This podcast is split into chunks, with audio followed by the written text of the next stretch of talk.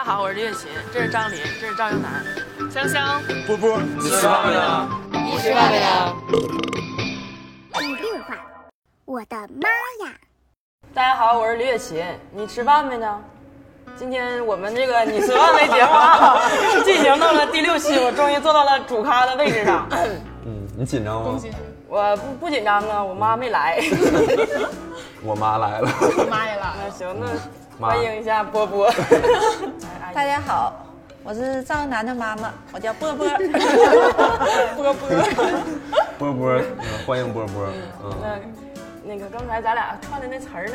你夸我那个说呀。你今天特别美，有点像玛丽莲梦露。对，我们这个新年新一期的经费主要花在我的脸上。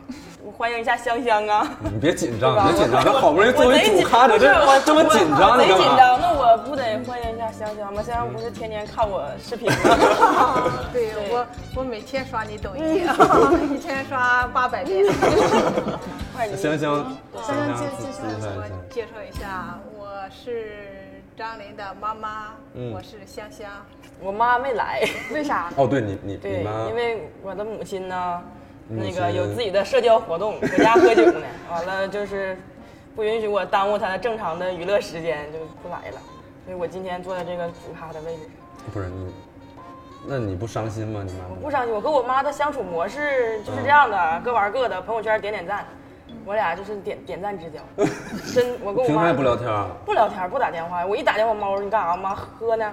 然后就挂了。你别，你把你妈塑造成一个酒鬼的形象，女酒鬼。天天就，但是我对我妈确实自己玩得很开心，所以我跟我妈就不怎不怎么聊天，就是我，所以你们，那你就属于散养那一种。我是散养的，我妈也不给我打电话。我在美国，我跟我妈可能一年没打过一次一两次电话，就是日常发微信、朋友圈看一看。我妈在抖音上看我，每天在啊。我妈可有意思了，我妈，我跟我妈打电话的时候，我说我说。妈，我说来录节目吧。他问我，他说，他说啊，我这不行啊，啊我这我这不会说呀。然后他说，然后我说你来吧。我说我们这一期要做那个，把我们的那个就是做一期父母的专题。然后妈问，别的家长也去啊？别的小朋友的家长都去吗？特别像那个小学，你知道小学联欢会儿。我说对，我说那个张琳他妈也来。说啊，那行，那我来。因为我们，那你来录节目，这个这个感觉怎么样？感觉怎么样？现在我的感觉是紧张、刺激，啊、呃，还有点稀奇。嗯、体会到这个魅力了？有点，有点，有点。我们出道了，但是觉得声音太大了。香香的，你录这个节目感觉怎么样？感觉就是挺好的。你当时刚开始的时候，张琳打电话，我就是满口答应了。但是答应了以后又后悔了。今天早上我妈还问我说：“我能不能说我肚子疼不去？”就像小时候考试。啊啊啊！想来就是。你在害怕什么呢？害怕就是觉得不知道怎么说，嗯，觉得不知道该说啥。嗯。别把节目给你们弄砸了。啊，那不会，不会，不会，就是我们这个节目其实就是随便说，因为就。基本大部分对，已经就是起点很低，对，低开低走，不存在任何的就是砸砸也是种乐趣，对，所以今天真的就放开了说，不用有任何的这个包袱。你知道我妈今天就是为了这次演出准备了四套衣服，我昨天晚上在家换了两个小时，昨天我看小视频里只有两套。昨天昨天昨天香香，张琳，你看我穿成这样这样怎么样？然后然后她她是那样的，她是一个半。套外套，然后里面是个毛衣，然后他那外套是这样，就是半拖着的，就是这样的。他说：“你看我一开始这样，然后包饺子的时候脱下来怎么样？”那你这样怎么包饺子？我包饺子可以脱下来。然后最后我们定了一个策略，就是他先穿一套家常的衣服，来了之后看波波今天穿的，然后发现波波今天穿的很商务，他就换上了这套商务。那你是怎么定服装的呢？我是特意去。自己去买的，去的买的，哇，置办的新型的啊！我第一次见到我妈就是这么正经的说话，就是我是第一次，我现在都好紧张了，就是就贼重视，我现在有一种开家长会的感觉啊！就是你们说一下张楠最近在学校的表情，李老师，对我是有点班主任的感觉，就特别重视这个事儿，特当个事儿。你不也特别重视？我是听说这次要当主咖，我感觉昨天都没没没睡好觉，昨天主要特意做了个头，就是。所以就是从小就重视嘛家长会，像我妈家长会就不重视。我妈一般是，我妈说哎，别的家长也去吗？我说也去，那别人有代表就行了，那我还去啥呀？嗯，我妈反正是特别特别积极，而且都是那种，就是留到最后的。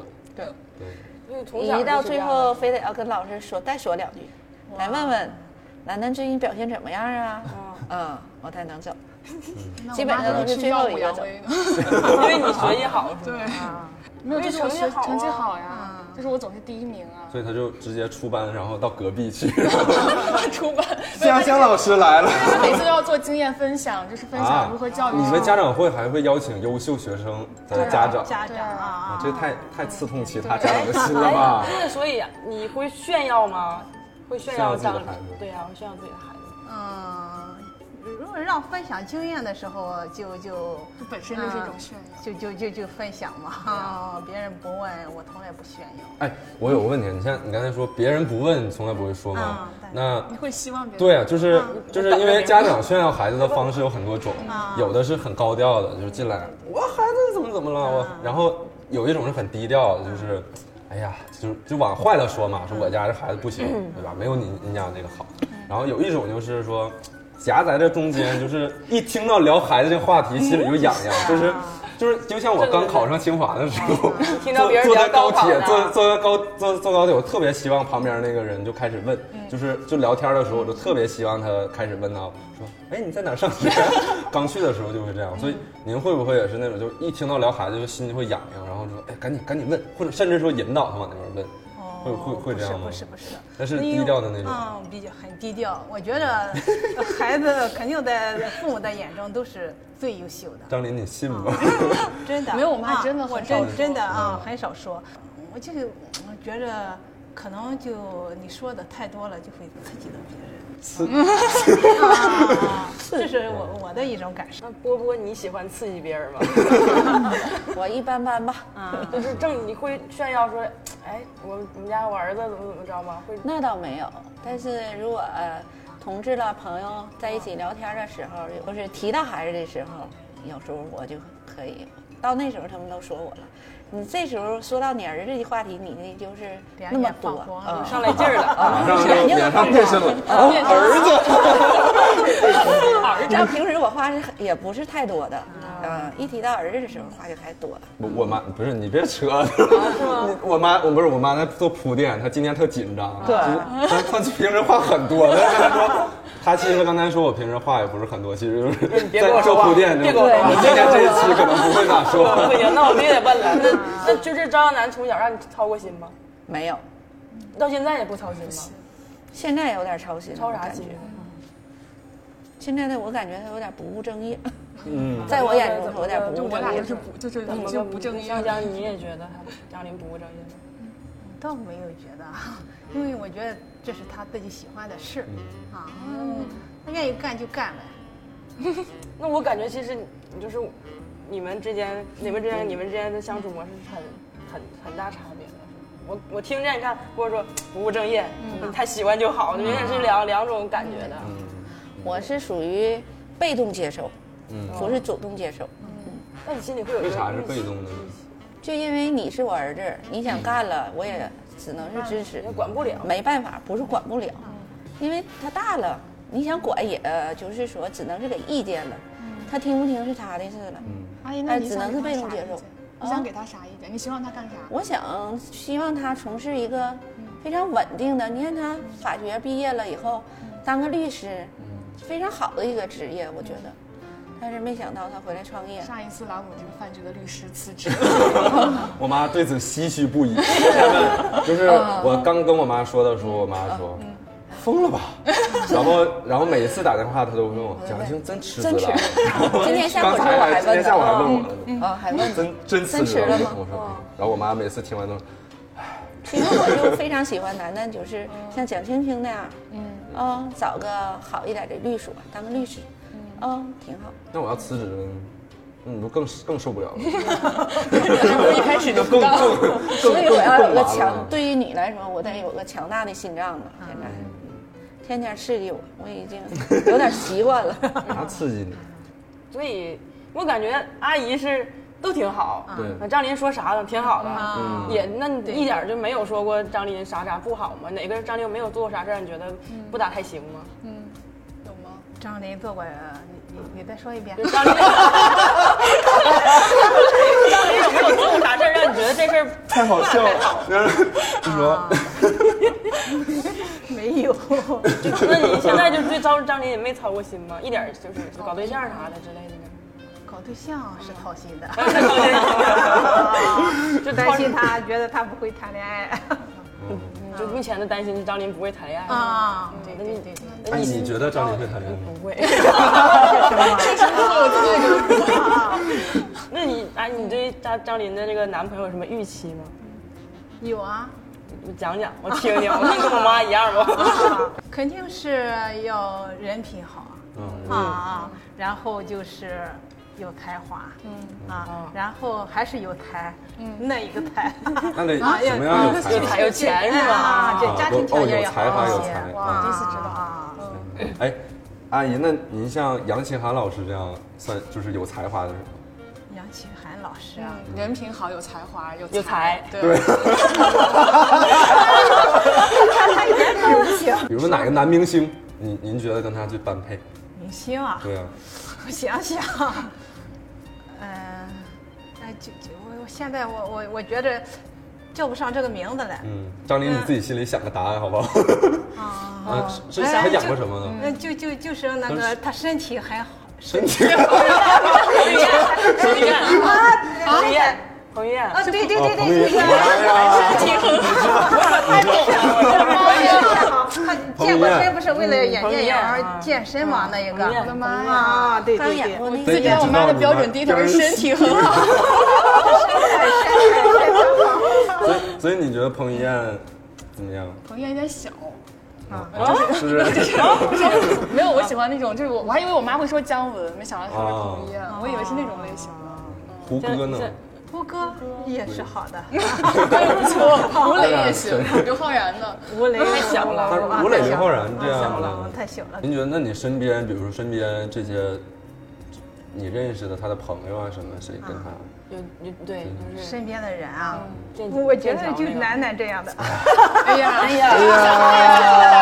这个事儿我为啥播我的意见？有有颜值。才华，我感觉跟张琳还身体还好了，身体好了，阿姨干了，我干了，一点没干了，我们俩也干一个，干干一个，你整吧，饺子就酒，越喝越有，来啊，不知道吗？东北话，饺子就酒，越喝越有。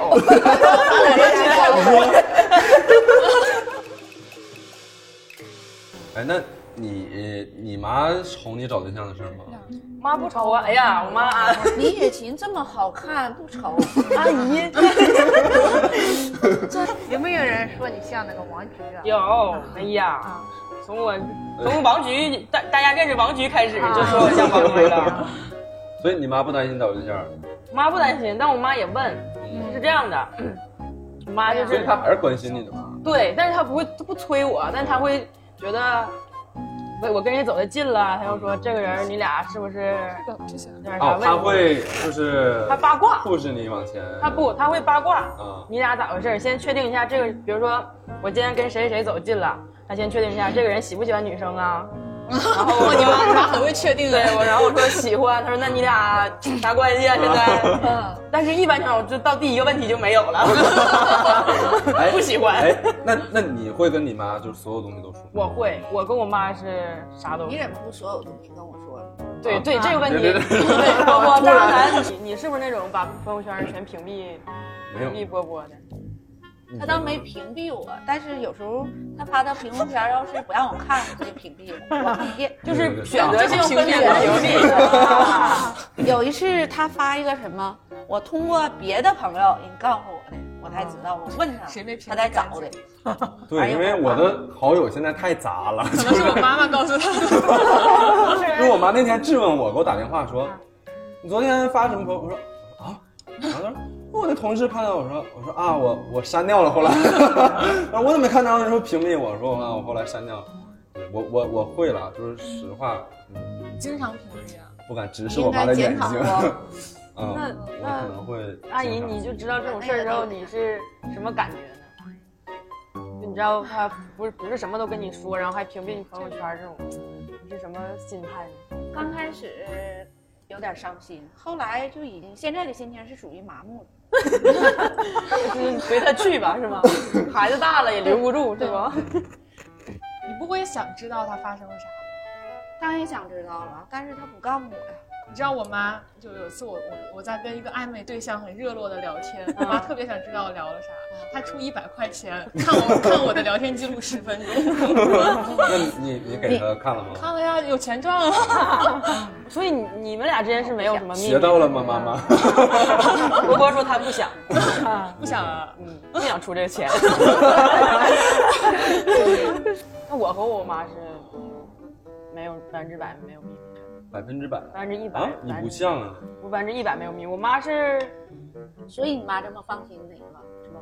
对，她特她什么都知道，反正我没有、嗯、没有事儿没跟她说过，包括我一些，我生病或者是我遇、嗯、遇见什么事儿了，然后跟人家比如暧昧对象没发展成男朋友乱七八糟的，我妈基本都知道。嗯，前几天他发烧，我还从微博上看到的，人家说男的发烧了，我才知道。我说我打电话问他。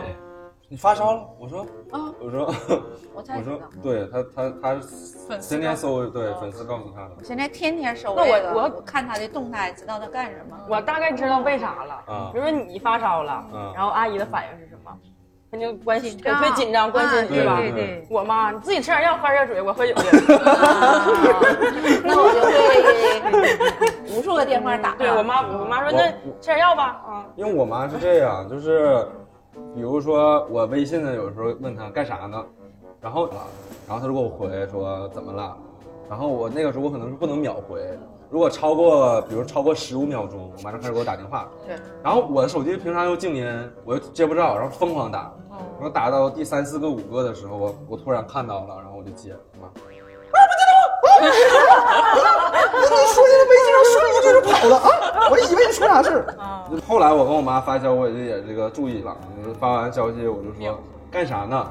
我没啥事儿、嗯，就是问问，说清楚。要不然我妈总会，我觉得水瓶座啊，就张琳也会这样，就是。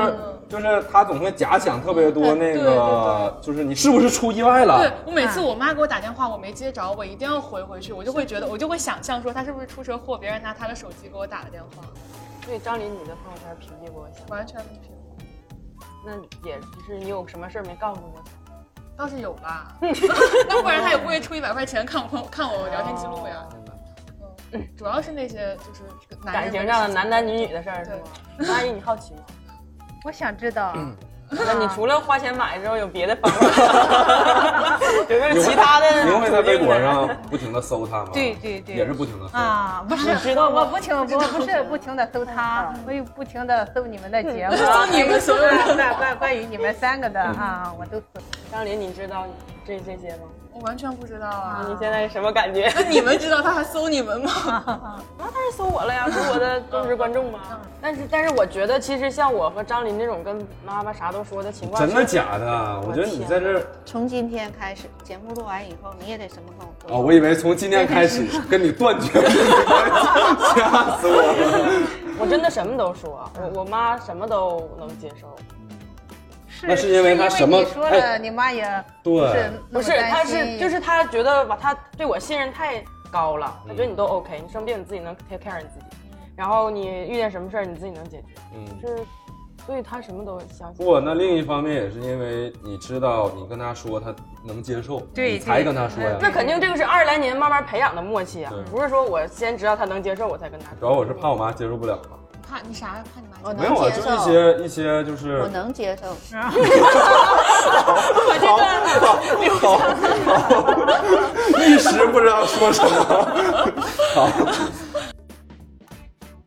也有很多人觉得自己长大了，嗯、然后就觉得，可能你到社会上啊，然后你或者你到一个大城市，然后你的眼界变得更宽了，人觉得父母好像不不能像小的时候那种给你很有效的指导意见，嗯、他就觉得你不能给我指导意见了，嗯、那你指导我的时候，我觉得这很降低效率。东北还有一句话是什么话来的？我们吃的牙比你吃的饭都多，对，还得听我们的。波波对你这个这个观点，但我妈就是相反的，我妈就会觉得她指导不了我，她不会给我任何指导。我我我我跟波波意见不一样，但是可以给建议，但你听不听是你的事。对对对，我让她不听你难受吗？我觉得现在没有什么难受，就是说我不听，但是我作为父母，我做到我该做的了。我看到什么，我想到什么，我跟你说了以后，我就做到我父母应该做到的，这叫什么责任嘛？嗯嗯。那我还蛮想听我爸妈给我的指导，我觉得就是不管我最后会不会接受这个，我觉得听了心里会稳一点。你不会烦吗？你不会不耐烦？阿姨她会不耐烦吗？不会，看我们的坚不可破的母女关系。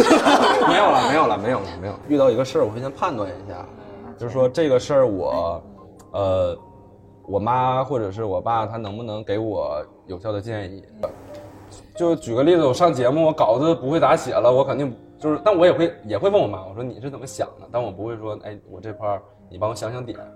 我是觉得在问的过程中，就不管父母会不会给你有效的建议，问的过程本身就是一个跟父母交流的过程。对对对，就是即使你妈不懂传媒行业，但你跟她讲了，说你现在遇到了困境，那你讲了，她就知道这是怎么回事了嘛。即使她不能给你建议，但她至少知道了，她就不会挂你。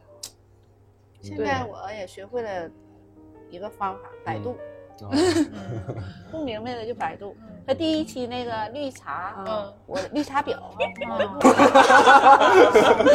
我就不明白是什么意思。后来我特意上百度查的，嗯，哦，就是其实有的时候他说点什么事儿，你是不知道是啥意思。哦，对对对，就是因为有他，我去看，所以你你你会觉得也有点心酸，对，也是很努力的在追上儿子，是吗？挂着他回来以后能跟他有个话题谈。其实现在挺多就是。呃，父母嘛，他会觉得他跟不上孩子的这个，就跟不上年轻人这个脚步。对，我们是长大是伴随着互联网的这个成长起来的，所以你接受很多东西，就我们生活在信息爆炸的时代，所以你接受信息会很快。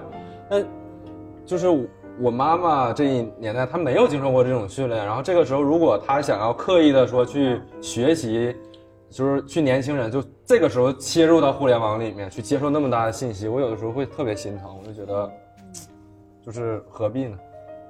去学习，去跟张亚楠有共同的话题，能聊上这些，这个过程你是什么感觉？我觉得只要是为了就是跟他他回来了，他说什么我能接上这个话，我就是付点辛苦也值得。要不越来越来的我俩话之间就更少了。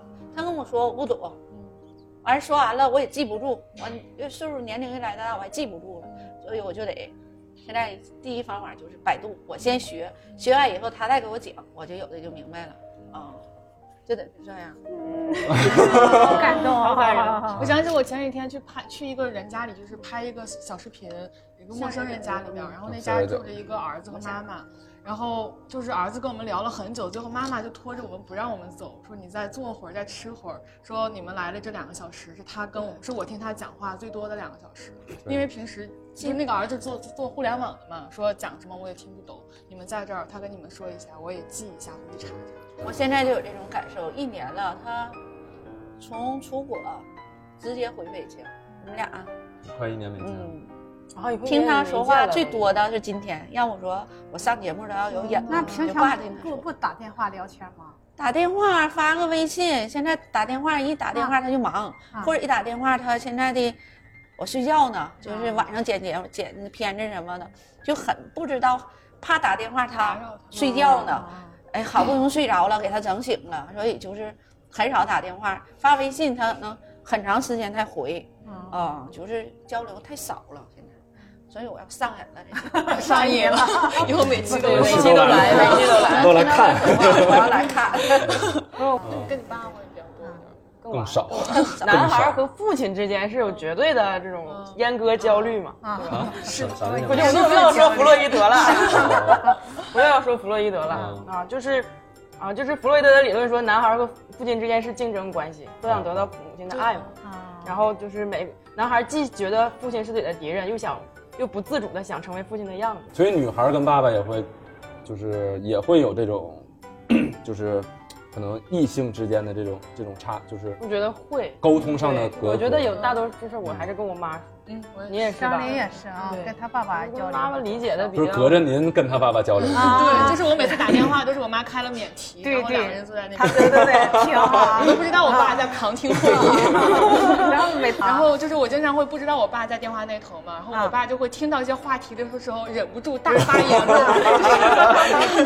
那你不会跟你跟妈妈说爸爸的坏话的时候？还还有一种观点就是，也是顺着弗洛伊德说，就是一个成熟的母。心是要能接受自己的儿子走远的，这才是人类正常的心理的一个、嗯、一个发展。对，我觉得男孩要独立的话，他必须离开，能对离开自己的母亲，只有只有接受儿子离开的母亲，嗯、才能让儿子真正的成长。之前大概在我上，其实还在上上本科大学的本科的时候，就我妈还是就我们一天一个电话，每天都会就是固定的一天一个电话，哦、就问今天干啥了，怎么着了。然后从出国之后没有朋友，然后没有就是，呃没有朋友，没有亲人，然后语言也不通，上课也听不太懂，就完全在一个完全陌生的环境，那一瞬间就觉得自己必须要，就感觉生活对我下手了那种感觉。然后从那儿开始，我慢慢的跟我妈的交流就变得越来越少。从那以后，她就是报喜，嗯，对，所以我自己心态上也有变化，我就觉得。呃，尤其这个其实不是你刻意的，就是当你有独立的意识到自己，被迫的意识到自己独立了之后，其实你不自然而然的很多事情都不想跟外界分享，也可能是我自己的性格的问题嘛，也有也有可能也有这个方面的原因。嗯、他这些改变在你的预期里吗？就在你对他成长的这个预期里面说，他哪一刻要离开我了？没有，这都是我也是在慢慢学习，从他身上学习总结出来的。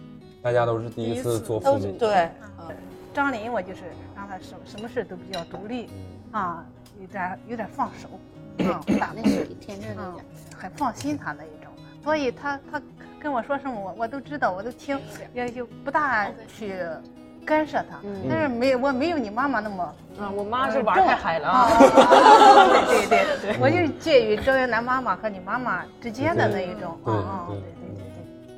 所以，但我觉得我妈现在慢慢的越来越一点点，因为你不可能一下子一下子说你去吧，心理上这个这个惯性，这么多年的孩子的越来越养大的这个惯性，她也接受不了。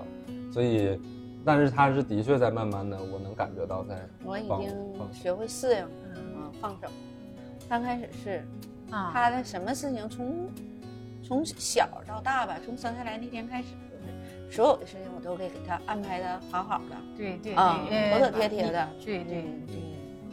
反正从小的教育方式就是这样的，对对，管着我帮你铺好路，然后我帮你想好，你就按照我的说做。你只要是好好学习，什么都不用想。从小我就一句话，你只要好好学习，什么都不用想。哦，我们东北的父母都好普遍，很多都这样。对，所有的事情都为他想好，比如说上哪个高中好啊，什么什么什么，都是早早的都给想好。哦，就是按我这个想的去做。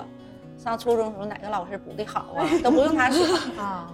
从生下那天起是有规划啊，但是现在已经不按我这讲讲了。这个规划啊，我我也很好奇，讲讲。反正和现在不一样。说说嘛，所有人讲讲，我特好奇这个规划是什么？那努努这个规划是什么？规划嘛，我就觉得应该他是就是想。他以后，比如说到我这么大的年龄的时候，他比应该有个，就是很好的一个工作吧，也是应该是，首先也是觉得应该是喜欢的，他喜欢的也应该是我喜欢的，最好我们俩达成一致的一个工作，而是有个，就是我就觉得最好的规划就是，简单一句话就是比我过得好，哦，就是不用去，什么事情都不用操心。过得挺舒适挺舒服的那种感觉啊。那前提之下，我那我就从小知道的，我你只有学习好了，你所有的东西才能达到你的预期的目标。嗯，其实我就不想让他，现在我觉得他有点太累了，太辛苦了。嗯，你为啥会对我有这方面的规划呢？是因为你有遗憾吗？还是？嗯，也不算是我有遗憾，我就觉得，我希望我就是你吧，希望我的孩子应该是。不是说最优秀的，但是不差，嗯，应该是不差不错的啊。就是我可能从小就是对自己要求也挺严，所以从小对他要求也挺严，嗯嗯，从小对他真挺严的。就唯一遗憾就是、就是、从小基本考就是考九十八分，对都不行，都得。对为啥别人考一百，你考九十八？对，从小就是小学的时候就是这样，嗯，小学的时候。从上幼儿园开始吧，他应该是，就是学那个中脑速算嘛，嗯、他当时嘛，而中脑速算、心算、心算、珠心算，那就、嗯、当时就是五六位，完一长串，我倒数，我说数，他就讲三五七八九乘以四六，这技能说没讲没讲，说我现在不现在不行，现在连现在连十一加二十三我得想一会儿。六七位的连加，十个七八个的连加，一说出来他就得说出数，马上。而有时候他也不愿意说，而他吧就合计我不能想，我可能不能拿进，他瞎说，瞎说，我这边一计算器一一说出来了。你看，你知道瞎说，从小就是侦查与反侦查能力特别强，嗯嗯，所以我觉得这也导致了，就是后来就有的就小学的时候会，比如说我这次考了九十五分，我可能会想想方设法把它改成一百分，有的时候小的时候会这样，啊、所以它就是一一部分，我觉得会导致了后来可能我呃就是防备心啊或者各方面呢会比较重。对，就是，或者是我会更更善于察言观色，或更善于去满足别人的期待，这样。是反正你妈妈对你要求严了啊。对，就这，但这些也是刚才我突然想到的。我, 我碰见过的所有妈妈很强势的孩子，嗯、共情能力都特别强，体察体察心、同理心特别厉害。因为从小你要你要知道妈妈察言观色啊。嗯，对，然后一般。有两种极端，一般妈妈如果比较强势，一种就特别懦弱，特别怂，嗯嗯嗯，一种就特别，那个这样，对，特别劲儿劲儿的，就释放出来跟别人的那种。嗯嗯。所以你有孩子，你以后会给阿姨带吗？会，肯定会会让我妈参与，但是我不会说完全甩手，说就完全给我妈带。嗯，阿姨你想带吗？你想带吗？那你还想再培养出一个小赵小赵云？那没有，觉得不错，就是觉得从小对你管得太严了，就是有很多就是童年那种快乐，小孩就那种就是天真那种快乐都没有，因为从来他都没自己下过楼，独立去玩过。小学我小的时候，我从来不下楼跟小朋友玩，就在家。嗯嗯，所以我觉得如果他有孩子以后，我就是。指定要换一个方式去教育他。嗯，张琳你呢？啊，我孩子会不会跟我妈带吗？嗯、你想要孩子不？没有，我妈，我妈就是我妈，经常说你啥时候就是生一个给我带。我说你想带自己生啊，然后她就真的是摘花了。她前一阵摘摘了花。你也你也太残酷了，想带给自己生。对啊，然后我就我觉得自己生挺好的，自己就是刚才你妈说的，就是再带一个再生一个，就是你你生的小孩会对他很宽松，让他快乐的成长。我觉得那是因为是你的小孩，你妈自己再生一个不一定。呃，一开始放开二胎的时候，你们到张琳就不等我们生，哈哈，然后生了就不用催我了啊。然后他爸爸也想生，我我我就把把他爸爸的意见告诉他啊，特别开心，终于跟我爸有有了相同的意见。啊、如果张琳有孩子的话，嗯、呃，他需要我带的话，我肯定是要给他带；如果不需要我带，不不用我我也不是非常迫切的，嗯、非要去给他带，嗯、这一种。哎，那水琴你。你有孩子的话，你你希望他是什么样的？我希望我也我觉得我对我不不要跟我一样，比我快乐吧。希望他，嗯、就是我也是，我觉得我是延续了我们家的教育，就是也是希望他是一个自由快乐的，嗯、呃，傻逼，就是不自由快乐的小傻瓜，小傻瓜。嗯嗯，也不也不是说他有多愚蠢吧，是我希望这个人不管在多少年后吧，就是他依然脑子里是有那种单纯的、纯粹的相信美好的东西的。那你不担心他长大之后他会骗？不矛盾，一个人，你说他的他纯粹，他相信美好，不和他懂得那个有一些险恶是不矛盾的。但我希望他保持，他不要坏，他我他依然是一个很单纯、很纯粹的人。嗯嗯，我要就是就是苏轼嘛。啊，哎妈呀，苏轼咋了？就是唯唯愿孩儿于偕鲁，无灾无难到公卿。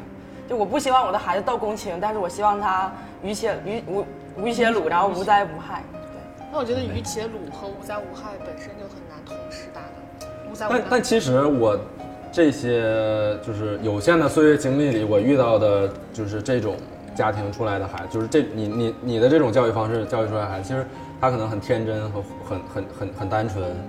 往往不会有人去骗，没有人骗傻的，淹死的都是会水的。嗯，但其实我相反，呃，如果我有孩子的话，我相反会对他没有，我会给他提早进行黑暗教育，就是让他知道，因为我其实我倒是觉得我受益于这件事，因为从小的话，我妈还会跟我讲很多成年人的世界的事儿，就是说。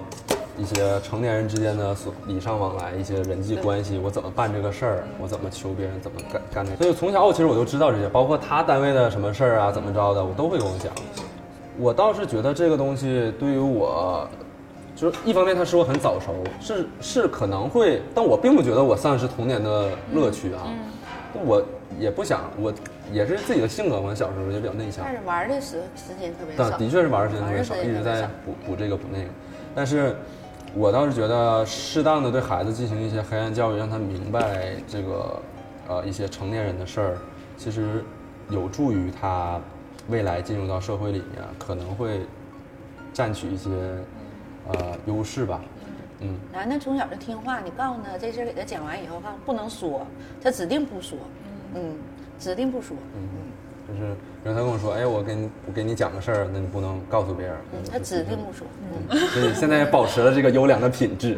嗯，他小学可能是二年级的时候就开始给，二年三年我记不住，很小就是，因为他自己吃小饭桌嘛，我就给他带手机了，而老师不让带，但他从来都不拿出来，都是放学以后了，回小饭桌了，告诉我妈我放学了，怎么怎么跟我联系，老师根本都不知道。嗯，早早就带，但是自律能力特别强。对，嗯，所以所以我有孩子，我会对他进行黑暗教育。这是传承了。妈妈我觉得有点传承了，对对对。包括你觉得他是一个完美的小孩？嗯，他倒是不是完美的小孩，但是我觉得他很优秀，在我心目中。嗯嗯，我一直也是就是奔着这个就是优秀来教育他的。啊，那我觉得我妈觉得我是一个完美，我觉得我跟我妈探讨过这个问题。嗯，我妈说我很很好，很好，没有什么问题。就是我妈，我我妈太。太开了，他打得太开了，嗯，就是你现在，我妈也说我说我男孩性格，他但都都都赖你爸，嗯，你爸把你培养成这样的，嗯，那他觉得就觉得很好，就是各方面，比如我做什么可能别人觉得不太对的事，我妈觉得 OK。嗯，其实我如果回答这个问题的话，我觉得人无完人，这肯定的。但是如果你问我这个问题，我答案肯定是我妈是一个完美的妈妈，因为好感动，没有，是因为其实。可能因为我妈在说的过程中，她也会说，可能从小没有让你很快乐，或者经历一些事情没有让你在一些方面呃很完整或者怎么样，呃，但是我我知道我妈这方面会对我有一些可能会所谓的会有一些亏欠或者是怎么着，但是我希望。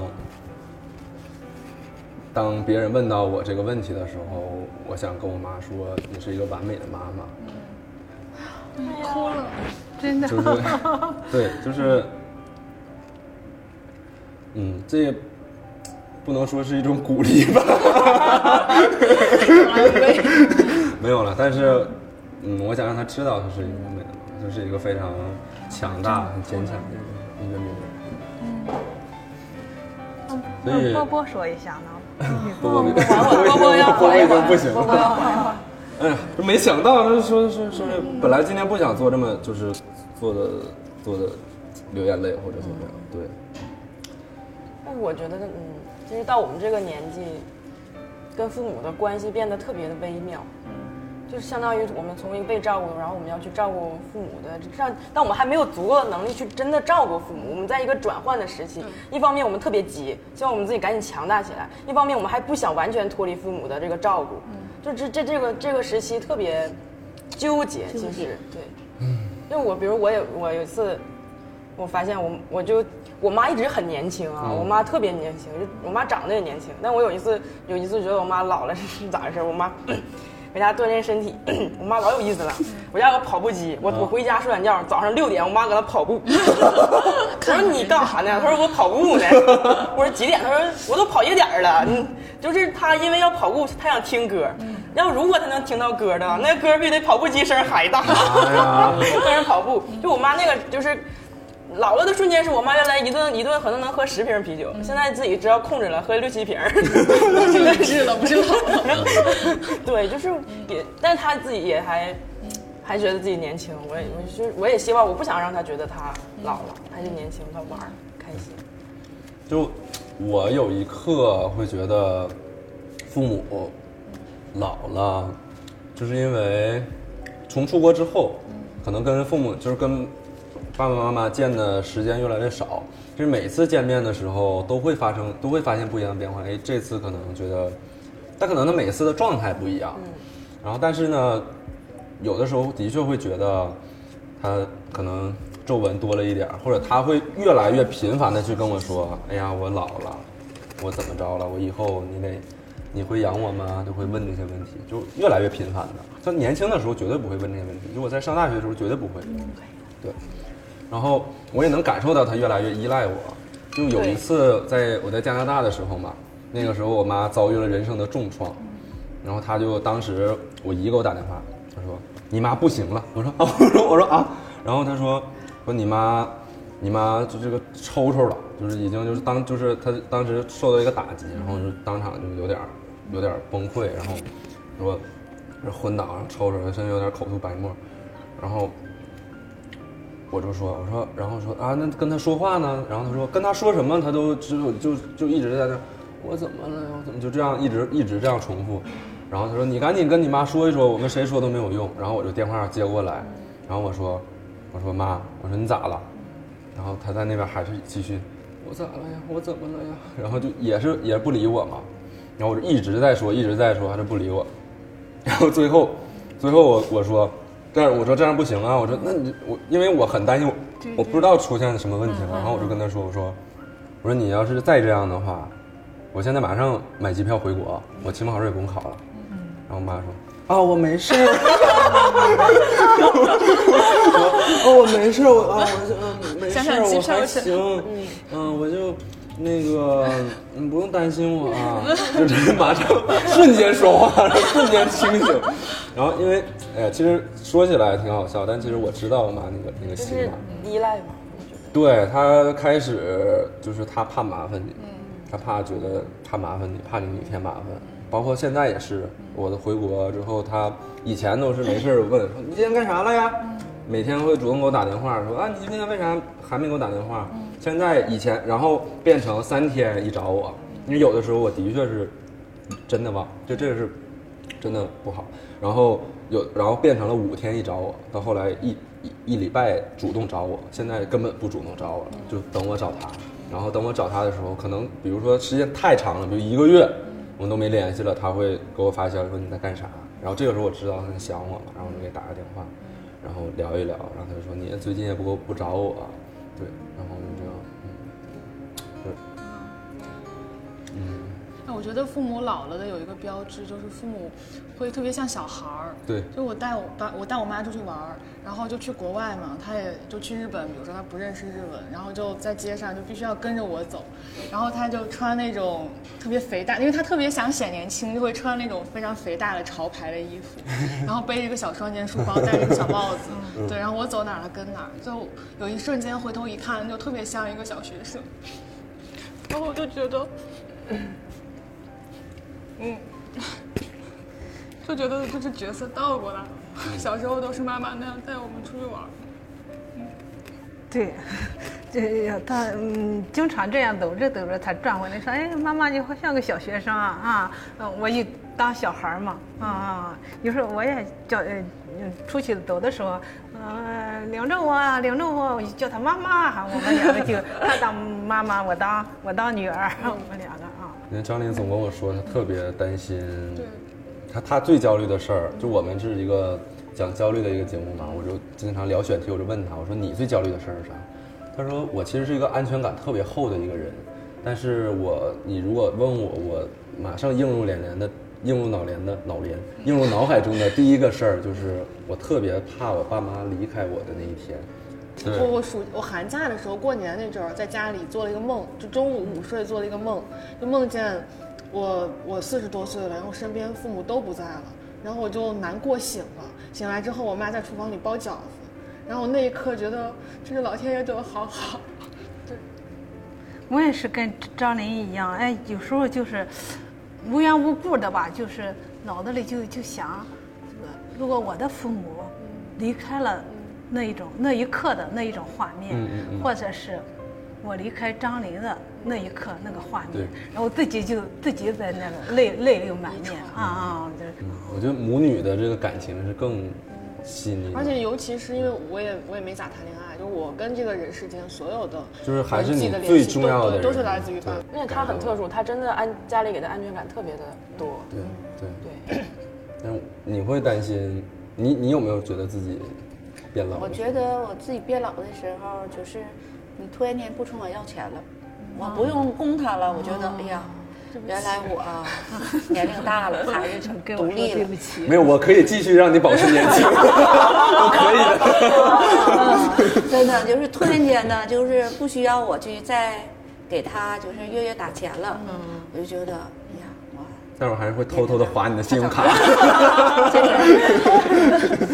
嗯，就像我们现在九五左右的出生的这些人来说，现在聊这个话题。有点幼稚的大人的那种感觉，对，但是真的焦虑、嗯，但是是真实的，就我没有，就是不，其实不是矫情，是真实的会去感受到，因为你是第一次意识到你要长大了，第一次意识到你的父母可能变老了，他不是原先的那种，呃，活力四射，然后青春可爱的那个美少女了，她已经变成慢慢的皱纹多了，然后慢慢的不再穿颜色特别鲜艳的衣服了，那你这个时候你会觉得。我可能真的要独立，要努力，就是要努力。嗯、努力对，我觉得想到父母，我们这个年龄的人想到父母，真的脑子里面跳的就是要努力。努力，嗯嗯、我就是我要在我爸妈真的变老之前，大家都有一个预预对，真的有有一个预备。其实我觉得你们现在讲这话题有点早。对，我说说我稍微有点幼稚，稍微有点感觉到幼稚，因为你还没有到你们这个年龄的时候，是上真实的上有老下有小。对，正正那当年的时候，你跟我就说，哎呀，阿姨老了，我觉得不行，我妈都得生气。对，这种焦虑不是出发在我，比如说我到了中年，经济上的或者精神上的焦虑，真实的面对的，这种是一种断奶阶段，是一种。情感上的断奶是这种情感上的焦虑，而不是说真实面对的一种压力的焦虑。嗯、你就可能就是区别在这儿。断奶的焦虑不是反哺的焦虑。对对对，嗯，搞这么沉重。对，你这你怎么哎？你你作为一个喜剧人，你怎么把这个当成主咖气氛搞这么凝重？因为我的妈妈不在。我们最后说点开心的吧。你对她的期待，你对我的期待，未来的期待。就或者你就基于他已经不务正业了啊！如果你到我这年龄的时候，我希望你是非常轻松的，还是先前那话题，轻松、健康、快乐，有个幸福美满的家庭，有个特别优秀的。我觉得我希望你生两个孩子，最好是一个女孩，一个男孩，明明白白的，非常幸福快乐。香香呢？啊，希望张琳当然是也是温暖纯良吧，啊，平安顺遂一生。起码到我这个年龄，她还能是坚持做自己喜欢做的事，而不是去因为生活所忌去做她自己不愿意做的事啊。然后就是有一个像她爸爸爱我一样爱她的一个爱人。这是我最大的期望，我觉得。嗯，要哭吗？嗯，我希望就是我妈是这样的，我少喝点酒，我不是少喝点酒，是我妈是她一直从小吧，从我十几岁开始吧，我妈就是个小孩儿。嗯，你像阿姨刚才说，她刚才在这个年龄才像小学生，嗯、我妈从我十十三岁的时候，我妈就像小学生。那你觉得你妈是真、哦、真的？我妈是个活得特通透的人，嗯、她就是我想要培养成的我孩子那样，就特别纯粹，难得糊涂。对，就是她，她懂那些人情世故，她处理得很好，但她同时又是一个很保持童心的、很少年感很，对，很这样的一个人。然后她什么都依赖我，嗯、然后。比如出去玩，就别说搁日本，到北京都让不让我走，就到北京，我说你自己从沈阳到北京不来，我那我不去，要么你回来接我。真的，来来参加我毕业典礼，我得带着他先走一遍所有的路，嗯、然后告诉你明天你就怎么走，那第二天都丢了。现在给我视频，他是这样的人，你知道，我希望他，我希望他一直保持这种，我尽我最大的可能去保护他，继续让他保持这种像一个小孩一样的这种童心。我希望在他。能够一我能够一直照顾她的时候，她一直这样开开心心，很快乐，像一个像我的女儿一样，我就带带着她。嗯，嗯你妈妈是天下最幸福的女人，她挺特特别可爱。嗯、然后我，我希望我的妈妈，她在她可能她人生的前半段，一直在为，可能在为别人而活，呃，为我而活。那我希望在。他，但我每次跟他说，我说你要为自己而活的时候，他说，哎呀，我都到这个岁数了，我怎么为自己而活呀？但我觉得其实，嗯，我一直不同意。我觉得无论在什么阶段吧，可能是我现在还年轻，会有点想当然，但是我还是希望我的妈妈能够为自己而活，然后不要太去考虑别人的想法，甚至是自己儿子的想法。你只要能开心快乐。啊，我就会比你更开心，更快乐。喝一杯吧。就我觉得我妈在我们家就一直是一个大宝贝，就是都是我跟我爸，就是把她当宝贝宠着嘛。然后现在就是我妈特别爱出去玩，现在都是我从来没跟男人出去玩过，都是我带我妈出去旅游，就是全世界各地的。然后我爸就希望到时候老了之后，我爸退休，然后我爸可以接过我的这个重任，然后带我妈出去玩。真幸福，开心。其实我们都是我们都是幸福的，嗯，所以祝大家幸福。大家能坐在这儿就很幸福，真的真的能坐在这儿就已经很幸福。我今天能看见李雪琴就非常哎呀，不行，阿姨再碰一下。我们也祝所有呃在看我们节目的人的啊朋友们、同学们都能幸福吧，无论你经历了什么，但是。接下来的生活都能够幸福顺遂，有惊无险，现在已经无险一金，有惊无险，无险一金已经成了一个最最踏实的祝福，好吧？来，祝所有的妈妈健康快乐。好，谢谢谢谢谢谢两位妈妈。过年了，吃饺子。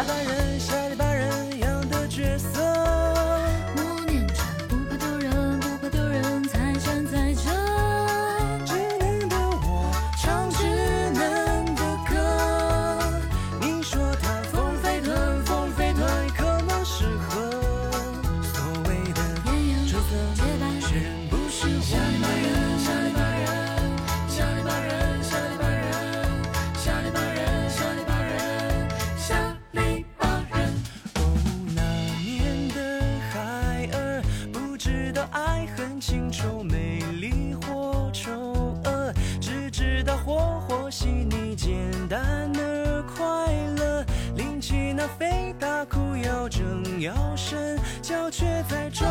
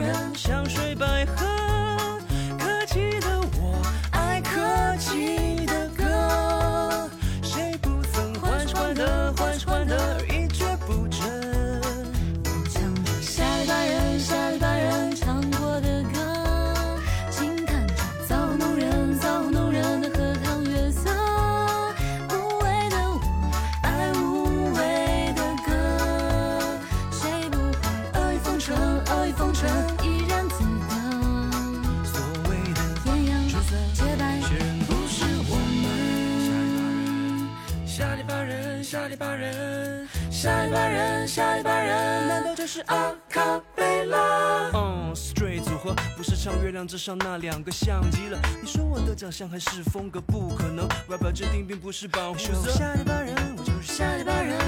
九零年的我们跨过千禧年，还是听妈妈的话吧，善待这一切。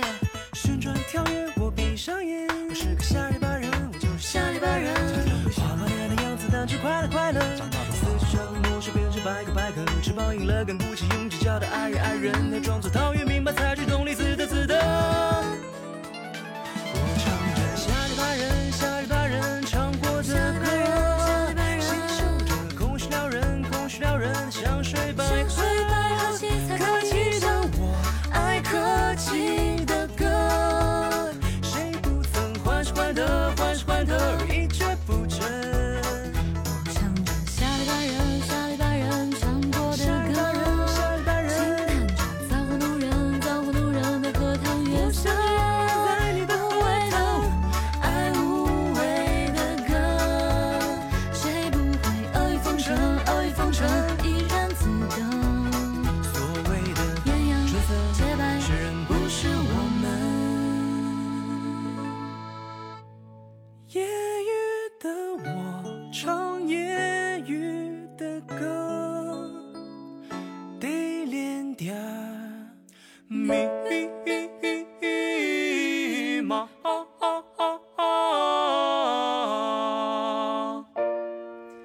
Me